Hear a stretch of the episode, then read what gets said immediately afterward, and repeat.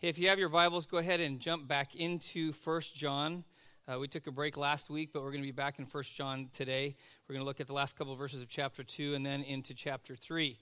But before we dive into that, I wanted just to pause and kind of uh, grab our attention real quickly. One of the things that uh, early on, Danny mentioned something about praying before our, the, our gatherings on Sunday morning. So 8.15 to 8.30, we have a kind of, we lock down the I don't know if lockdown's the word, we shut down kind of the doors of the auditorium. And anyone, it doesn't have to be, you don't have to be on the worship team or be a part of leadership. Anyone's welcome to come and just for 15 minutes we spend time just in reflection and prayer to prepare our hearts for what God wants to do uh, in our lives and in our services together. And so we've been doing that over the last uh, three weeks to a month or so. We're hearing God speak to us and being prepared for what's going on. But one of the things that we discover when we do that, and that's why I wanted just to pause before we jump into First John, is that we it causes us to break the routine that we get stuck in every Sunday of just coming to church and doing the same thing over and over again. And I've found in my life that the, the greatest enemy to change and transformation is routine because it puts us to sleep. And even right now, it's okay. We had great worship. We just had offering and announcements. Now, Pastor John comes. I know the protocol. And so you've already started to kind of, whether you know it or not, you've started to just enter into the normal rhythm and routine. And sometimes what happens is when we engage routine, we disengage our heart and our mind and we miss what God wants to do. And the reason I say that is that I'm convinced that if we just gather together to hear cool music and someone stand up and talk for 30 minutes and then we leave, then all we are is a good club. We're not a church. What sets us apart from the world around us is the dynamic of God's presence in our lives and in our gatherings. And if we don't experience that, then we should just go to the local country club and hang out and have a good time. Because there has to be this dynamic, and that's why I'm convinced. We were talked about this last week. You talked about the work of the Holy Spirit and how He empowers us. That when we gather and when we live and wherever we are, God is present. And if we don't believe that and lean in on that, we will miss out on what God wants to do. And so I've been trying to, to live in the reality that, that every single day and every time we gather as a church, that I am expecting and anticipating that God will do something profound in my life and in the lives of other people. And I'm not that we work that up and somehow positive think it into existence, but when we do this, there's something in us that leans in and our eyes are open to see what God's going to do. Because I've watched it happen in a gathering where someone will walk out completely transformed by God's Spirit and someone will walk out and complain about something and you're like, were you in the same gathering? What was the difference between the two? One was engaged and one was disengaged. And as a church, we have to fully engage in our lives and in our gatherings. So I'm just going to pray, but I want us, and I'm not saying, oh, because I'm going to just preach this great message and you're going to be, wow, that has nothing to, this is not what I'm going to do. We're going to get into the word, but I want God's Spirit to speak to us today, what He wants to do. Are we ready to lean in on that? All right, let me pray. Lord Jesus, we, we are convinced that you are present because you have deposited your Spirit in us. And when we gather, we know that your presence is here because you are, you are all places. But that means that if you're here, then you want to bring a touch of your kingdom into our lives in this moment. And so I pray, whatever it is for each one of us, Lord Jesus, get our hearts, get our minds, get our attention so that we hear you and that at the end of the day, we can know that we've encountered you and what you desire for us. In Jesus' name, amen. Amen. So this morning we're going to talk about we've been we're in the series authenticity and talking about what it looks like to live fully integrated lives in our faith. And so today in the passage we're going to we're going to focus in on authentic faith. And what I mean by that term authentic faith is faith that you know is genuine and real, and what John highlights in, in 1 John here. But before we, we get into the specifics of the passage, you need to understand one of the, the defaults that we have when we go through a text like this or we go through a message, which we're about to walk through together, is the outcome for us is this I hear these things and they're really good, and all it translates across to me is that I just got to work harder and be better. That's legalism, that's the law. And what happens is that we look at the things that our faith should be in terms of authenticity, and we think, I just have to work harder at number two or number four on that list. And if I work harder, then I'll be a better Christian. If that's what we come away with, then we've missed it because what this is about, what John lists, we're going to go through seven things in the passage we're going through, is not justification for our faith, it's verification, evidence that it's there. There's a huge difference. We, a lot of us live in, ver, in, in, the verification mode or the justification mode, excuse me, that is, I do this because I'm trying to justify to myself and to other people that I'm a true Christian. And if we're honest with ourselves, we are motivated by that. That's not faith. That is the law. That is, that is the religion that we've created on our own. But what faith does is it actually is verified by things that we discover are true about our lives that weren't true before because Jesus is transforming us. Put it in this way there, there are a lot of people who play basketball, but there are only a handful of people who are actually basketball players. Does that make sense? A lot of people like, yeah, I like to go play basketball, but there really, actually, there's only probably less than 1% of the, of the population that would say those are basketball players, and they get paid lots of money to do it. And there's a difference. Why? Because it comes something that's coming natural from who they are. And the same thing is true. A lot of people know of Jesus and would claim to follow Jesus, but there are really only a handful of followers of Jesus. And the reason is because there's been something inside of them that has transformed their soul, not something they've added to the outside to make themselves better and feel as though they have an authentic faith. So, what we're doing this morning, I'm asking you to not go outward, but to go inward in terms of we're like it's like your faith is in this box. And we're going to open the box this morning. And instead of trying to add things from the outside, we're just going to see what is there what's there and what's missing. And if there are things that John lists that we're going to go through that are missing, we don't go outside looking for them to add them in. We go deeper in Jesus and say, God, where is it that you want to transform my soul? Where is it that you want to bring change in my life that I can't do it on my own? And then let God do what he wants to do this morning. So if you have your Bibles, let me start in verse 28 of chapter 2 in 1 John, and then I'll read to verse 10 of chapter 3. So John says, And now, little children, abide in him so that when he appears, we may have confidence and not shrink back from him in shame at his coming.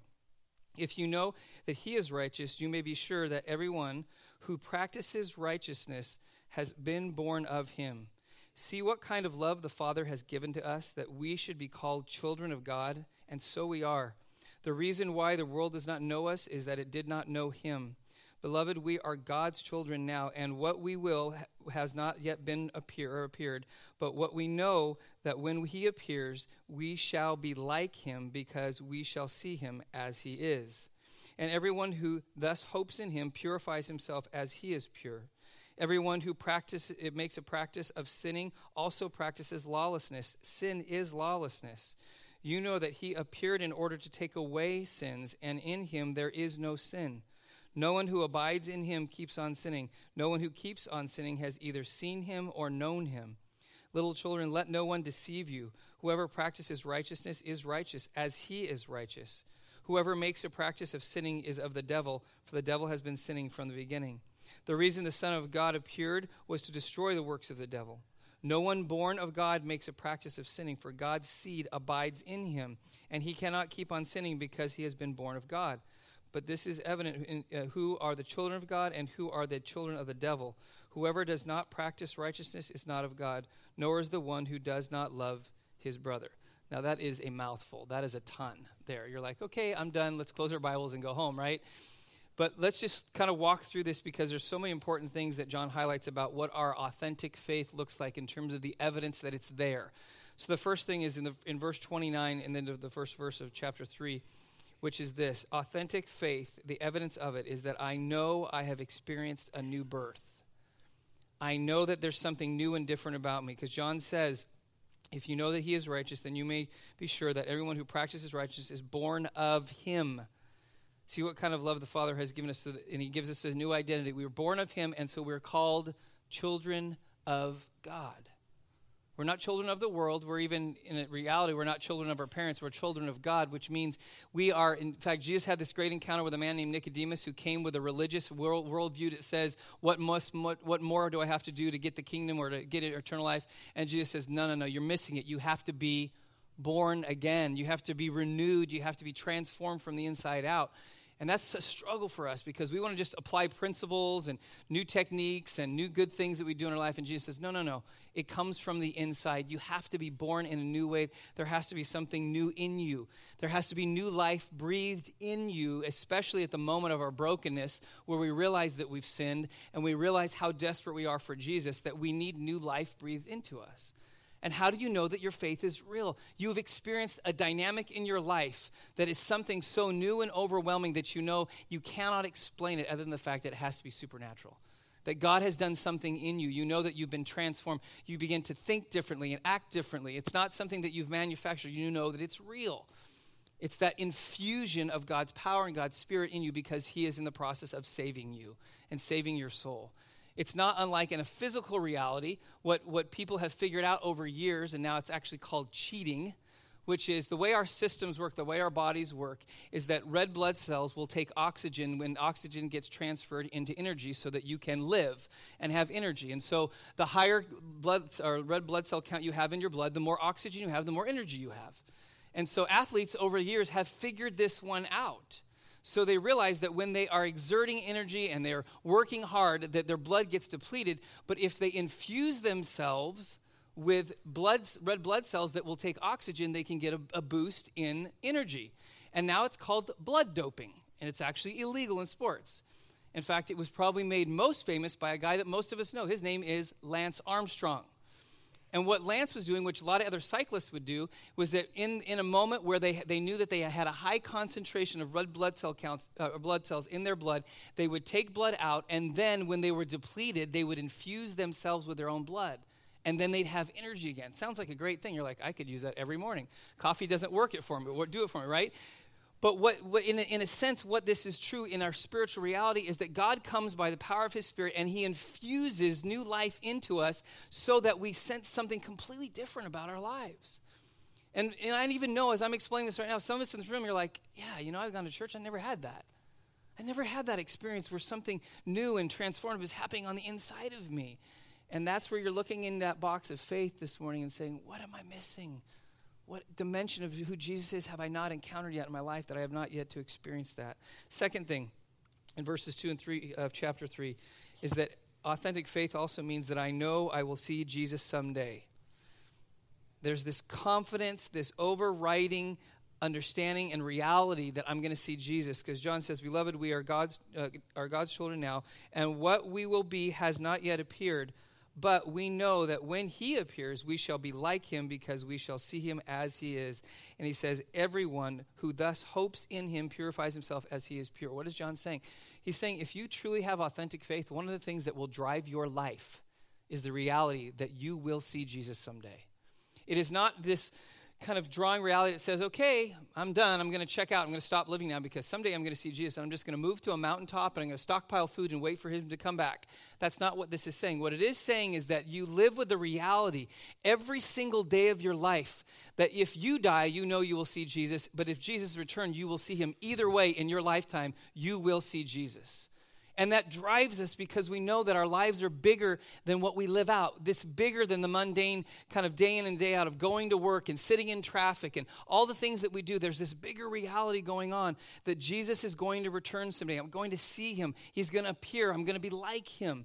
And if that reality doesn't ever come onto your radar, then you have to question is my faith authentic? Is it real? Because this is the bigger picture that we miss. Because what does that do when, when we live in that reality that, that Jesus is returning, that we will see him face to face? It always infuses this thing called hope.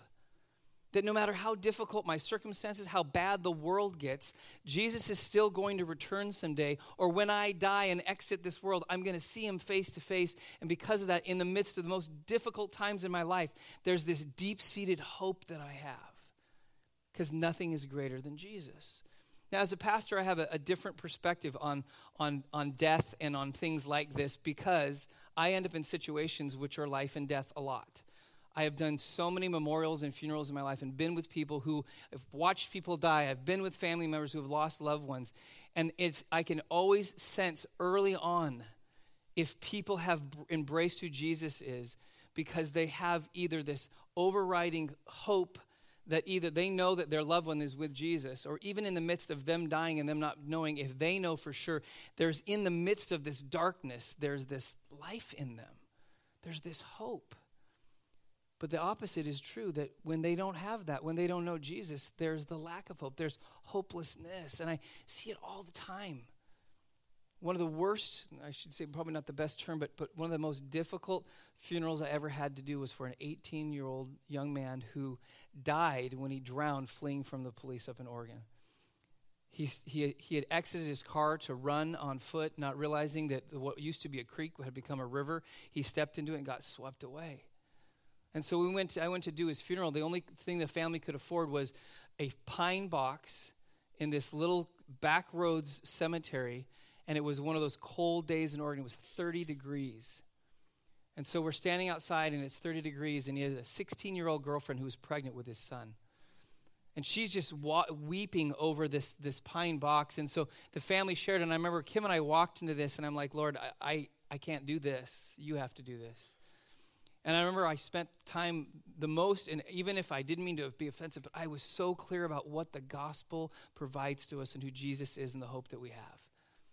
It was one of the darkest services that I've ever experienced. And the reason why is that as soon as you walked in to this, this cemetery, there was no hope because nobody knew Jesus.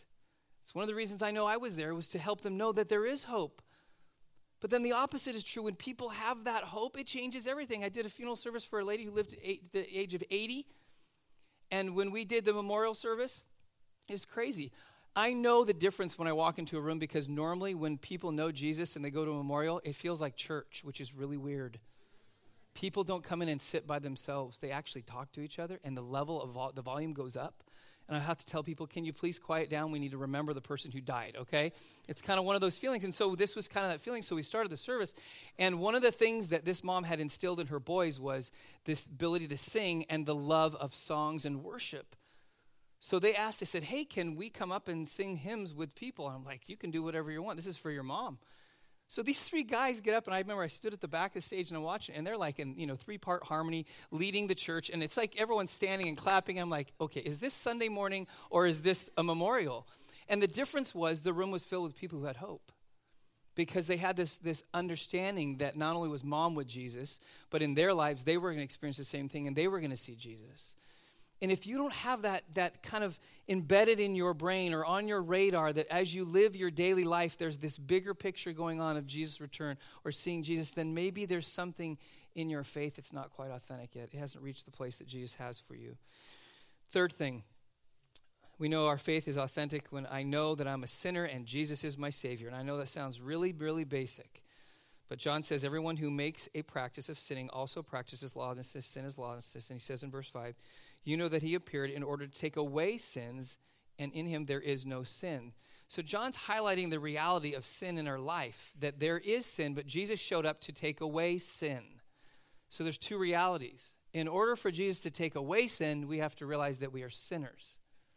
And for some of us, we get that. For others of us, sin is something that happened once or twice in my life, or sin is something that is only in my past, and I never have an issue today. I'm all better, everything's fine, and me and Jesus are moving on.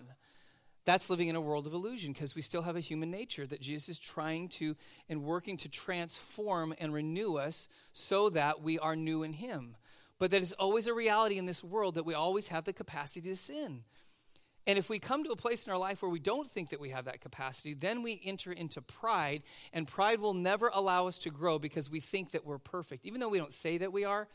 But we live that way. Like, I never really have to, you know, worry about sin because that's something in my past. But knowing the reality is, is that the enemy is always at work trying to get us to stumble. And one of the best things, this is going to sound really strange, but one of the best things for us in following Jesus is to be in touch with the fact that we are broken human beings. It's not to live in that, in depression, but to know that we are broken and we are sinners. Because what does sin do? One of the upsides of sin, I'm not telling you to go out and sin, okay? But one of the upsides of sin is that it humbles you. It forces you to come to grips with your brokenness and that you're not perfect. Because one of the things that we need more than anything sometimes in our life is a good dose of humility. And sometimes that comes in the form of humiliation because it means that I have to come to grips with that I don't have it all together. Therefore, if I know I'm a sinner, that means I need a Savior. That means I need Jesus. If I'm not a sinner, then I don't need Jesus. I'm wasting my time in His. But all of us are sinners. Uh, first basketball game Jordan played on his travel team in fifth grade was probably one of the worst games his team played in fifth grade. Jordan will probably remember this game well. So we're coaching, and all the dads who are coaching, you believe that your son is like next to Michael Jordan, right? You think that your team is going to annihilate everybody. And so we get into this tournament in Portland. And so we go up against the first team, and their name, this is the name of the team, was Portland Elite. And I'm thinking, yeah, you're just trying to talk it up. Elite what? This is fifth grade boys basketball. There's nothing elite about it, right? So they go into the game, and we see the guys warming up, and their, their team's no taller than ours. They look about the same size, nobody really big, and so we're like, oh, this should be pretty competitive. They lost by 44 points. It wasn't even a game. I mean, it was like watching a really highly competitive basketball or high school team play like five year olds. And we were just watching this go, and it's really hard after you get blown by 44 points in your first game to pull these fifth grade boys together like, it's going to be okay. They're like, oh my gosh, my life is over, right? Right, Jordan? you felt that way. But the kind of the icing on the cake was after the game was over, their coach walks over to me and he hands me his business card. And it says Portland Elite. And he goes, Just wanted you to know, I do clinics on how to teach boys how to play basketball. And he goes, and he said it in a nice way, but it was, it was, it hurt. He said, you know, it's, it's apparent that your boys need just a little bit of work. And I'm like, yeah, I don't want to admit it, but you're right. And I remember that, that after we started into the season, that was the best thing that could have happened to them. The best thing was to lose by 44 points in the opening game. Why? Because it made them hungry. It made them realize that the competition level is so much higher and they had so much more to grow in and learn in. And I think the same thing is true. Listen to me. I'm not endorsing sin for, this, for humiliation's sake, okay? But I am saying you, have, you and I have to be in touch with our brokenness to know that we are susceptible to sin, that we by nature are sinners apart from Jesus. And when we stay in reality of that, then we realize how much, how deeply we need Jesus.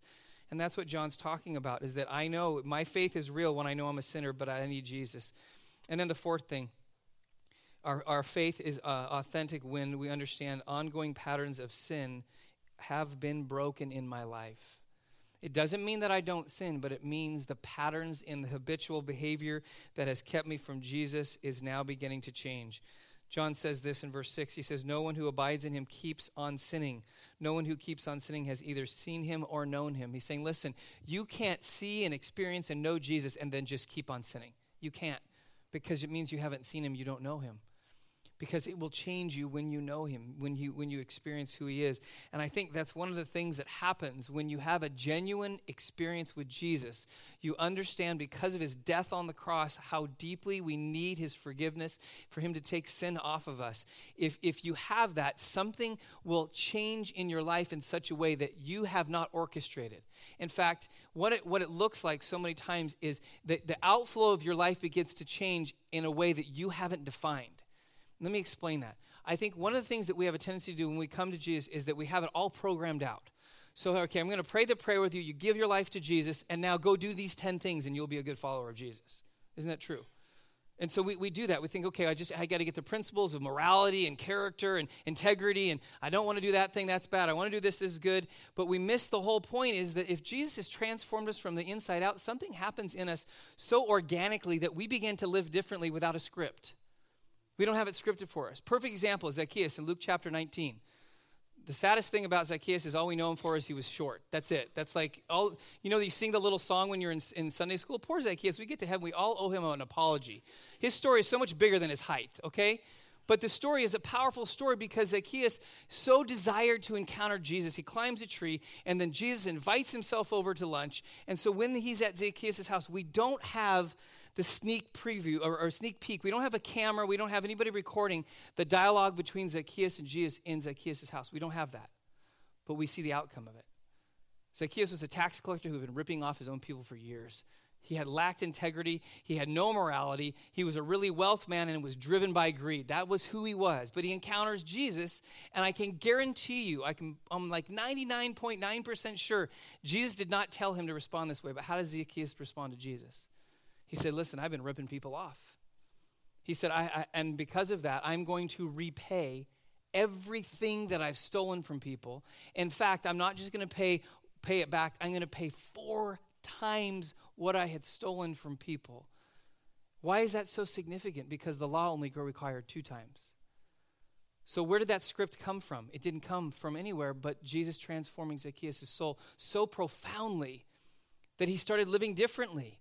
And that's, I believe, what we have to understand that if I've had this encounter with Jesus, I just don't keep on sinning and I don't get the script to try to make myself better. I realize from the inside out, I want to live differently. And God gives me this uni- kind of renewed sense of understanding and power through the work of the Holy Spirit that helps me to become somebody who doesn't continually live in habitual sin all of my life. Because I'm convinced Jesus doesn't want us to stumble into heaven, He wants us to walk into heaven side by side with Him.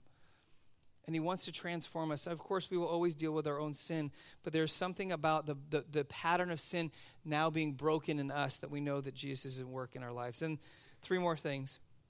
Verses 7 and 8 Our faith is authentic if we understand that my life reflects Jesus instead of the enemy. John goes on, he says, Little children, let, let no one deceive you. Whoever practices righteousness is righteous, as he is, talking about Jesus. Whoever makes a practice of sinning is of the devil, for the devil has been sinning from the beginning. The reason the Son of God appeared was to destroy the works of the devil. So basically, John's saying, listen, there's no real middle ground here. You're either performing works of the devil or you're performing works of God. That's kind of the way it works. There's kind of no, no middle ground. And so, when that's true of our life, that means that what happens when we become followers of Jesus is that now, over time, Jesus begins to transform us in such a way that our lives reflect more of who He is than who the devil is. Reflects more of who Jesus is than our own sin nature, where the enemy participates in trying to get us to stumble and get us to trip up and to get us to sidetrack from Jesus. But if we understand that that's true, that means over time, there's moments of transformation, but over time, we start to look more like Jesus. We start to think more like Him we start to do things like he did. Why? Because there's something inside of us that's transformed. And, and what's important about this is that that means that in our faith, there is a progression. There is a continuum. There is a journey. There is a difference that you and I change over time. That if faith is genuine, faith is not the same. And why that's important is because so many times when we came to faith in Jesus and we go through a hard time, what's the first thing we want to do? We want to go back to the beginning. Oh, if I could just go back and be like it used to be. Man, when I first was passionate for God and everything was working, and now my life's a mess and I question if God is real, I just want to go back to that moment. You can't go back. Why? Because you're becoming more like Jesus. And sometimes that's difficult. But that means to know that you have authentic faith means your faith doesn't look like it did 10 years ago. It can't. Because then you have to question do you have any faith? There's a thing called maturity that growth happens. And that's why change happens. And so, well, if you've known Jesus 75 years, you should look and act and think different than 75 years ago. And that's true for the church as well. The church doesn't look like it did 2,000 years ago. And that's not just cultural, it's because there's this progression of understanding that God is moving in the world. God is changing us and transforming us. And that means that each one of us has to come to grips with when we hang on to the past or what we used to be, and we want our faith to be what it used to be, or we want to hang on to what it is now, then we have to ask the question is my pride getting in the way of what God really wants to do? Or am I letting it go? I'll tell you, I've gone through three or four seasons in my life where there was this accelerated change that God brought about my understanding of who He is. And it always came in moments where I put him in a box. I had him nice and neat and tame, and he was comfortable for me. And then he destroyed the box and destroyed my life. And I was so glad that he did. And my life started to change. I started living differently. And I've shared, I did that while I was pastoring and freaked out our church because they're like, Who is you? Who are you? You're not the guy that I came in with three years ago who was pastoring. You're a different guy. I'm like, Yeah, isn't it great? Jesus is changing me. You're like, No, we like the old guy. I'm like, I don't want to be the old guy. I want to be the one that Jesus is working in every single day and changing my life, changing who I am so that ultimately I begin to reflect more and more of who He is and less and less of what I used to be and what the enemy wants me to be because I'm different. So if you're the same that you were 10, 15, 20 years ago, then go deep into your faith and say, okay, what's missing? What is it that Jesus wants to do in me to make me what he wants me to be? Then there's the sixth thing, and that is if our faith is authentic, that means I can no longer tolerate sin in my life. It doesn't necessarily mean that we stop sinning, but there's something that changes in us. John says, No one born of God makes a practice of sinning for God's seed abides in him, and he cannot keep on sinning because he has been born of God. There's that, that imagery again, born again. So, what John is saying, listen, is you can't keep on sinning like nothing's ever happened. Why? Because God's planted his seed, and his seed is the Holy Spirit in you as a guaranteeing of your salvation. And in that, what happens is that every action, every thought, every behavior now that you are involved in, guess who's with you? The God of the universe through his Spirit. Yikes. Think about that. That means, in a good way, God ruins sin for you. You know that thing that used to be so much joy in your life and pleasure, and you used to love to go to that when you were going through stress and difficult times, and you went to that behavior even though you knew it was wrong because you could get some relief. You lose that following Jesus. Isn't that great news?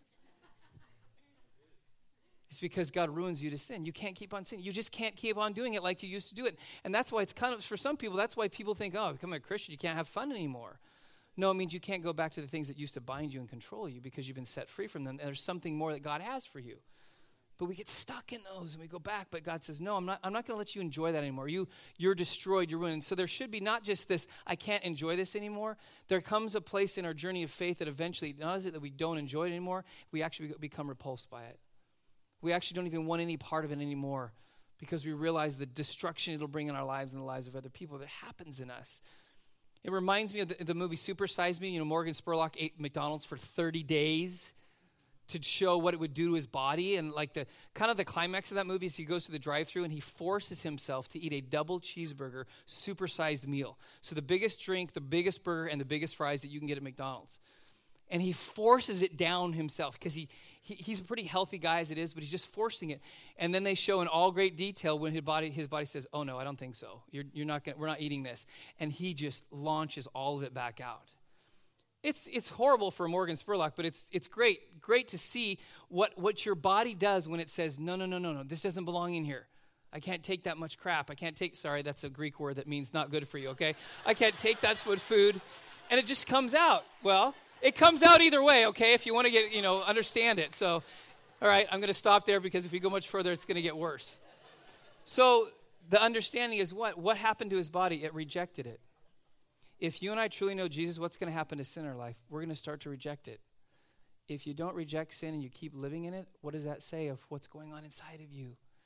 You've yet to fully come to know him. Maybe you haven't experienced the depth of what God wants to do in your life. And then the final thing is this is that authentic faith, the evidence of it is that I love others more than myself. Verse 10, John says, But this is uh, evident uh, who are children of God and who are children of the devil. Who, whoever does not practice or does not practice righteousness is not of God, nor is the one who does not love his brother. That's what I love when it goes from kind of this general thing to then John goes, boom. If you don't love your brother, you love, don't love your sister, then maybe your faith isn't real.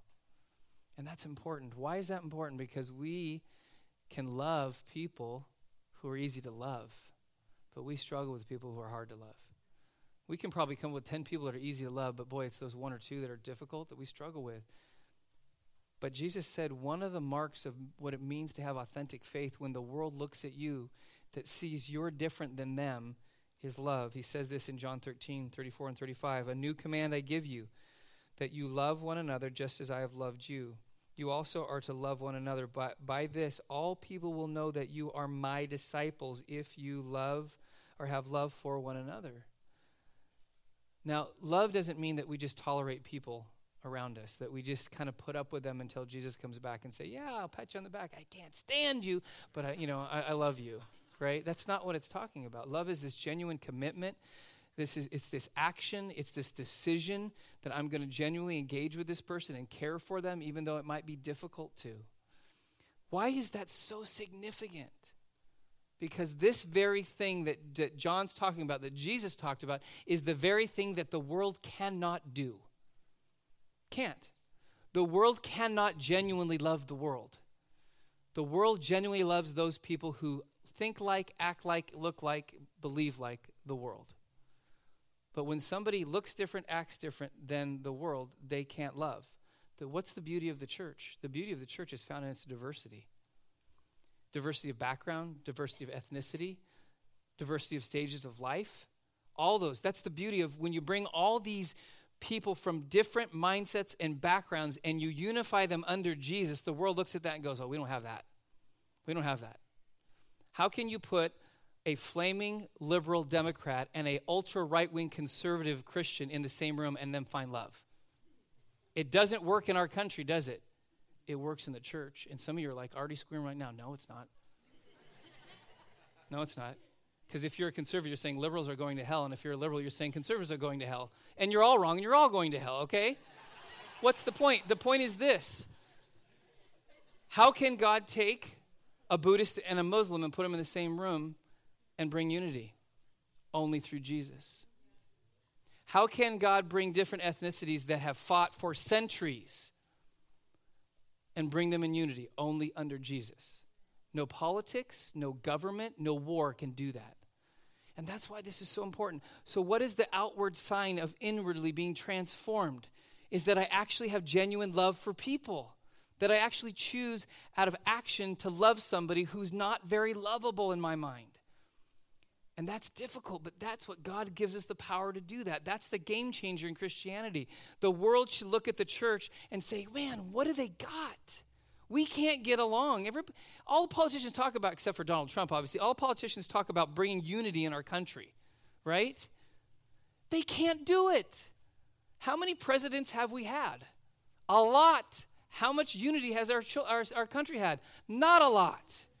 Why? Because politics can't unite people. They only, it only drives us apart. Jesus unites people. Why? Because we remember that we're all sinners and we're broken before Him.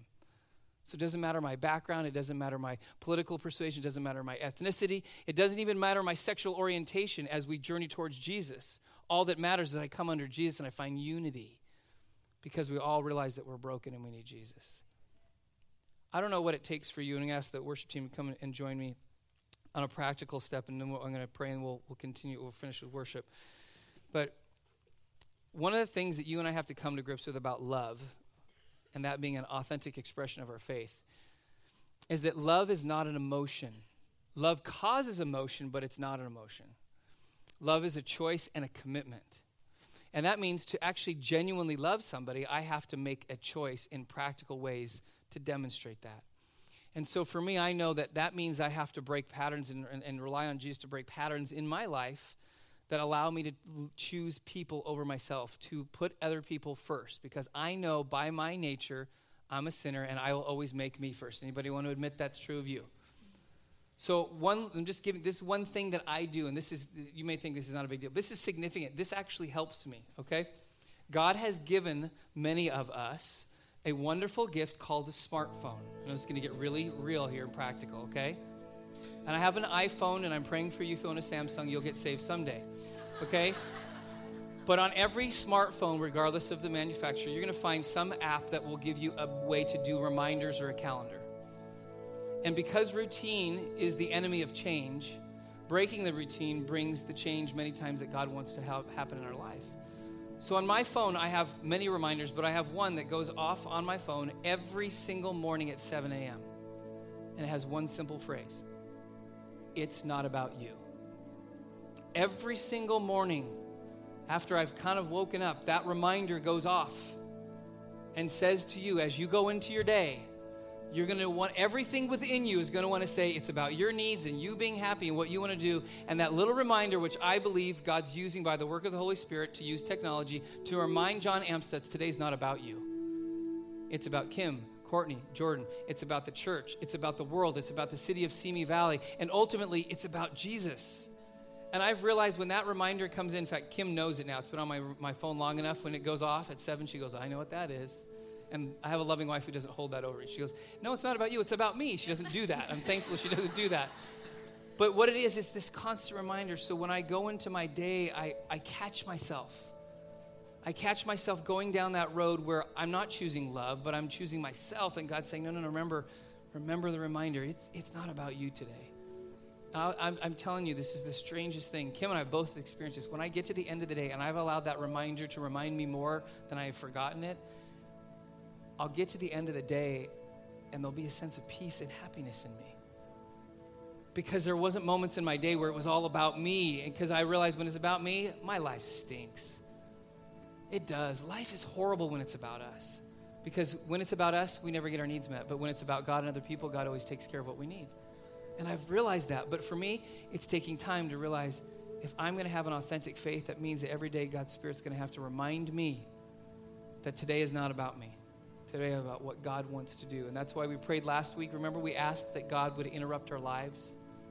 That happened to me a few times this week, and I caught my own sin nature being irritated by God's interruption. And then it's like, ah, oh, I prayed for this. I asked for this. And then I thank God for it. We need to do that, allow God to interrupt our lives and our faith. So, just with your eyes closed as we go into worship, I, I want you to to realize again, let me remind you, when we conclude in, in, in just a little bit here, I, I don't want you to leave this place thinking, ah, I just, I got to go do more. What I want you to leave this place is thinking, I just need to go deeper. I need to go deeper in my faith in Jesus. I need to go deeper in His grace. I need to open up more areas of my life in humility before Him. Because when I look in my box of faith, I'm not seeing all those things, but I know that I can't bring them in and just plop them in the box. I, I know that Jesus has to produce those things in my life as I surrender more of myself to Him. So, Lord Jesus, this week I pray, Lord, first and foremost, don't let us walk out with a religious spirit that says I have to work harder. But let us walk out with a relational spirit that says, I need to know you more. I need to know you deeper. I need to be transformed. I, I, need the work of your Spirit in my life, Lord. We, we need that. We ask that you would do that, that your Spirit would work deep within us so that, Lord, we don't get the script of what to do, but the Holy Spirit begins to, Lord, work in us in such a way that we are different because you are at work in us. So, Lord Jesus, give us a true, deep, and profound, authentic faith that is real because you live in us. In your name.